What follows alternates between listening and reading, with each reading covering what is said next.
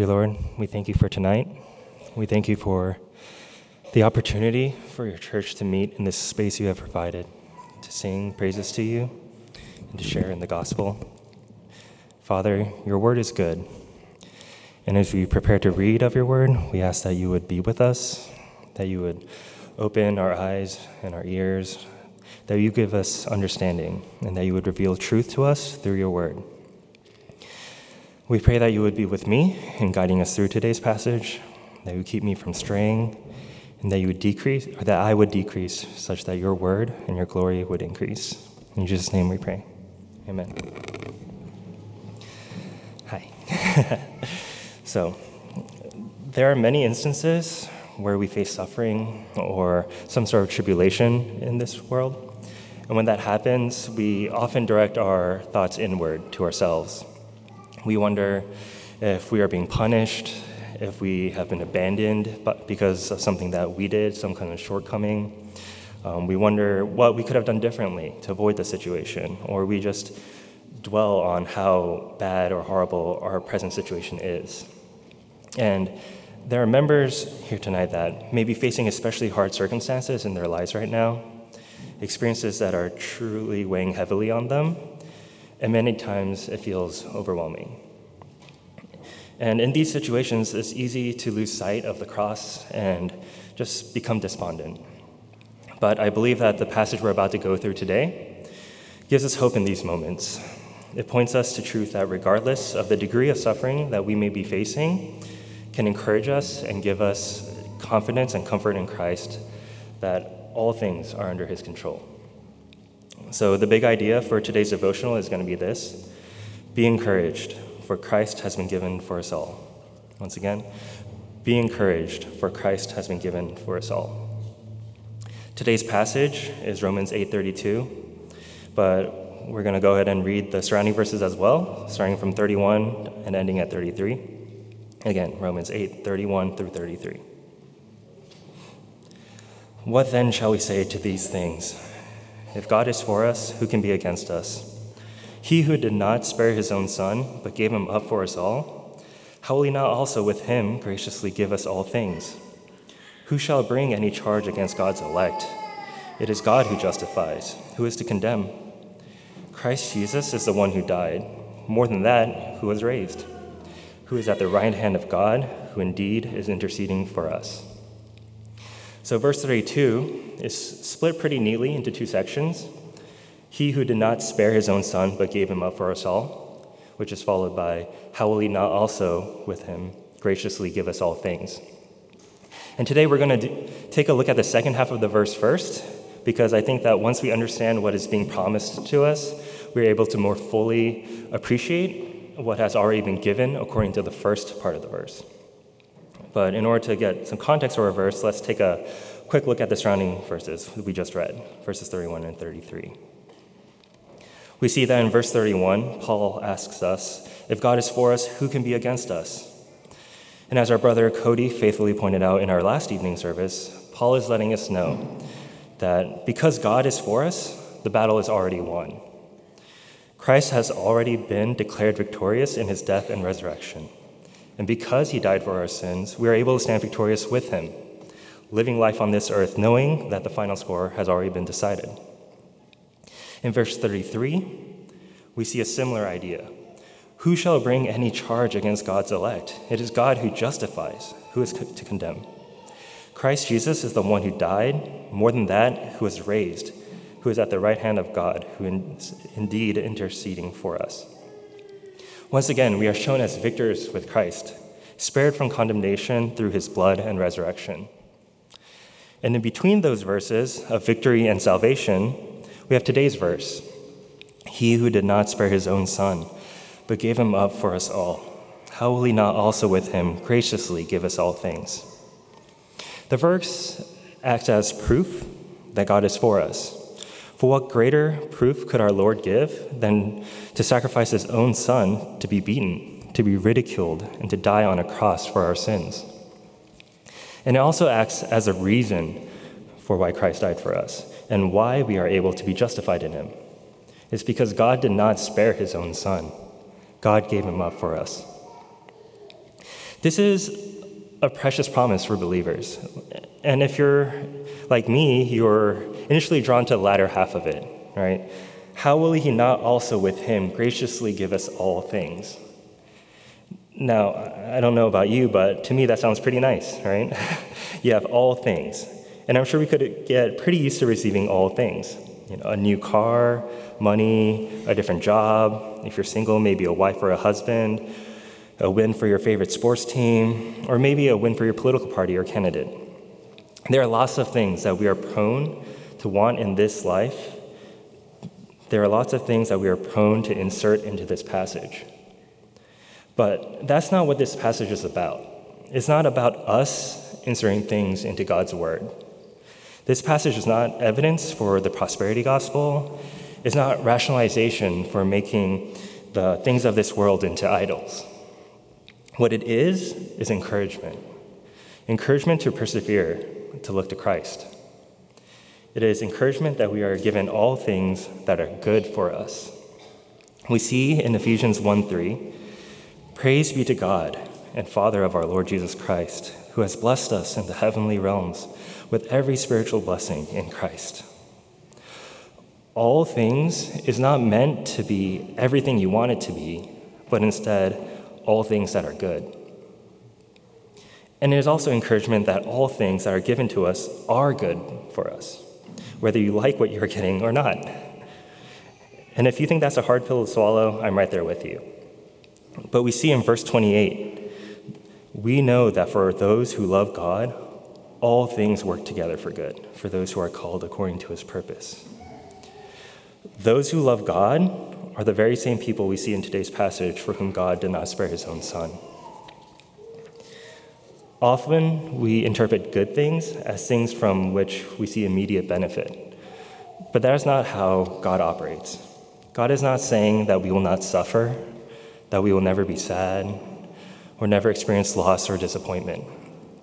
The psalmist writes in Psalm 44 22, For your sake, we are being killed all the day long.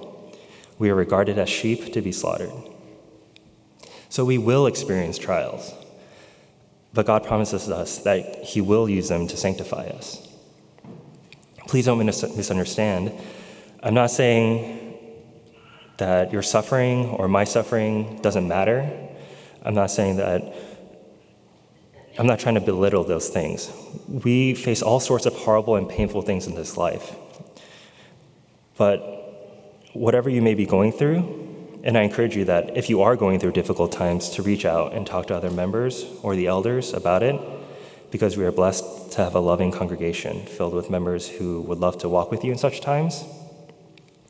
But what I am trying to say is, as Paul points out in verse 18, that our present suffering pales in comparison to the future glory to which God is leading us. The trials of this world will show us not only the world's, but also our own weaknesses, our own sinfulness, and our own insufficiency. But more importantly, they will remind us that our, in our weakness, He is strong. They will remind us that though we are sinners, Christ is perfect and sinless. They will remind us that though nothing we can do is enough, Christ is sufficient. Which brings us back to the first part of our verse today. He who did not spare his own son, but gave him up for us all. This, brothers and sisters, is the good news. Yes, we are promised all things good for us and for our needs to be met. But let us remember that our greatest need has already been met. We were in need of a Savior, and Christ was given to be our Savior. We had no hope to be in right standing with God. We had no chance to be at the judgment and end up on the right side of God's wrath. We were doomed. Worst of all, left on our own, we wouldn't even have had known we were doomed. We would have gone through life continuing in unrepentant sin, in opposition to God's righteousness, ever moving towards condemnation. God knows what our needs are, not just what we think they are, but what they actually are. And God is not just a provider, He's the best provider. We did not ask for God to provide Christ to us. God first provided Christ just that we might be able to receive him. From Romans 5 8. But God demonstrates his own love for us in this while we were still sinners, Christ died for us. You and I did not wake up one day and just cry out to God, please send your son Jesus Christ to die for us, in order to, for, for him to actually do so. He had already done it. He was already sent and offered up for our sins, such that when he called us to him, when, we opened our, when he opened our eyes to our own sin and our need for a Savior, the need was already met, and all we had to do was repent and accept Christ as Lord. We do not have a transactional relationship with our Father in heaven, where we give something first and He provides in return. God took it upon Himself to first provide us with Christ. This is the kind of God we serve. Even our greatest need was provided to us without us needing to ask for it. And here I would like to pause and point out that God is the only one who could have done this, right? Only Christ Jesus, who was fully God and fully man, who came down from heaven to live a perfect life on earth, was a sufficient sacrifice for our sins. Only a perfect God, who was fully just and fully merciful, was able to give up his Son for us. Similarly, being the sole creator of all things, he is the only one able to give us all things, along with his perfect Son. We were fully dependent on the only one who could save, and in his grace, he did. So, knowing this, we can have full confidence in God's provision and His good purposes. We know that He has given us His Son, He has already taken care of our, greatest need. So, He who did not spare His own Son, but gave Him up for us all, how will He not also with Him graciously give us all things? The interplay between the two halves is that we can be assured that God will provide us all things because He has already given us the greatest sacrifice He could make. Everything else that God can give us pales in comparison to what He has already given us in Christ. We might be prone to think to ourselves, why would God want to give us anything more? He already gave us so much. Or, He must be so tired of giving us so many good things. But if we look at the passage, it says, He will graciously give us all things.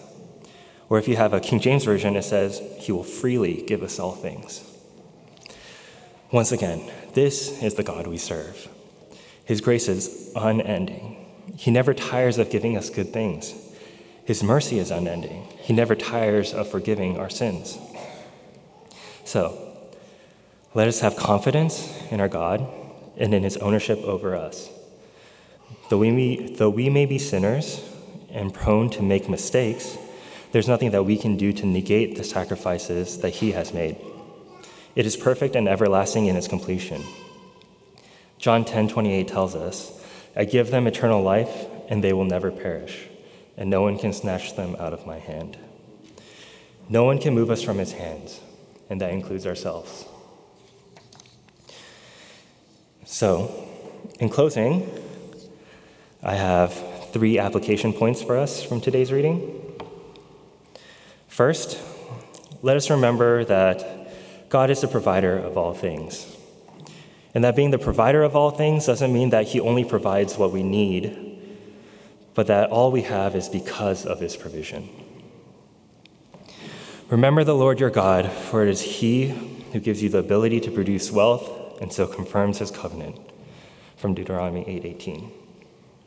In this world, we are so often told to be self-sufficient, to rely on yourself as a result and as a result, we take pride in our accomplishments, are prone to become puffed up and love the praises that others might give based on those accomplishments. But I urge you, brothers and sisters, to remember that God is the provider of all things, and to stay rightly humble as we enjoy what He has given us. Second, rejoice and have peace that God is good, that His provision does not depend on our good works, on our success, or even our asking for it, but instead is based on His unwavering love for us. Know that regardless of what may be happening in your life at the moment, God is in control. He is using it for your good, and there's nothing you or I can do to mess it up. Don't be anxious for what comes next. Jesus says in Luke 12, verse 25, Who of you by worrying can add a single hour to your life? And he goes further in Matthew chapter 6 verse 25, telling us seek first the kingdom of God and his righteousness, and all these things will be added to you. Christ is in control, so just enjoy the ride and focus on the Lord. This is not to say that we should be lazy or stop being diligent, for, as James tells us, faith by itself, if it does not have works, is dead.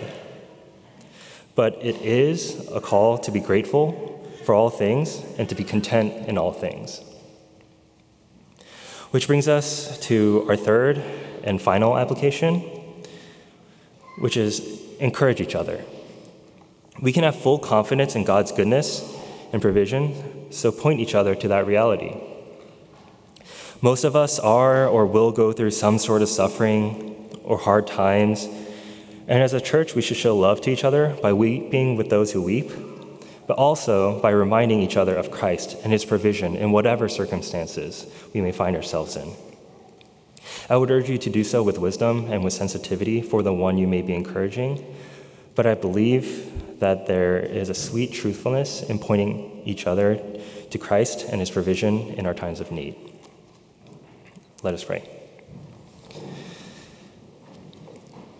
Dear Lord, we praise you for you are worthy of praise. We praise you for being good, and we praise you for in your goodness you act as our provider. Thank you for being a provider that does not rely upon us but instead provides what is good in your eyes. But most of all, thank you for your Son, Jesus Christ, for sending him to die for our sins, that we might stand in victory alongside him. Lord, we pray that as a church, we would remain humble and take joy in all that you have provided us, that we would see our situations in right relation to you and your provision. We pray today for those in our congregation who might be going through times of struggle, that you would draw near to them, that you would sustain them, giving them comfort and peace and hope in you. We pray that you would help them set their gaze upon you and upon your good promises. We pray that you would help us as a congregation to come alongside them, to comfort them and encourage them in the gospel pointing each other to Christ in all circumstances. And as we go out from this service this evening and into the week of Thanksgiving, we would be, that we would be reminded to whom we are giving thanks. That we would have in our hearts the reality of your greatness, goodness, and grace, and how you, you have lavished upon us all things. And we pray all these things in your Son, Jesus' name. Amen.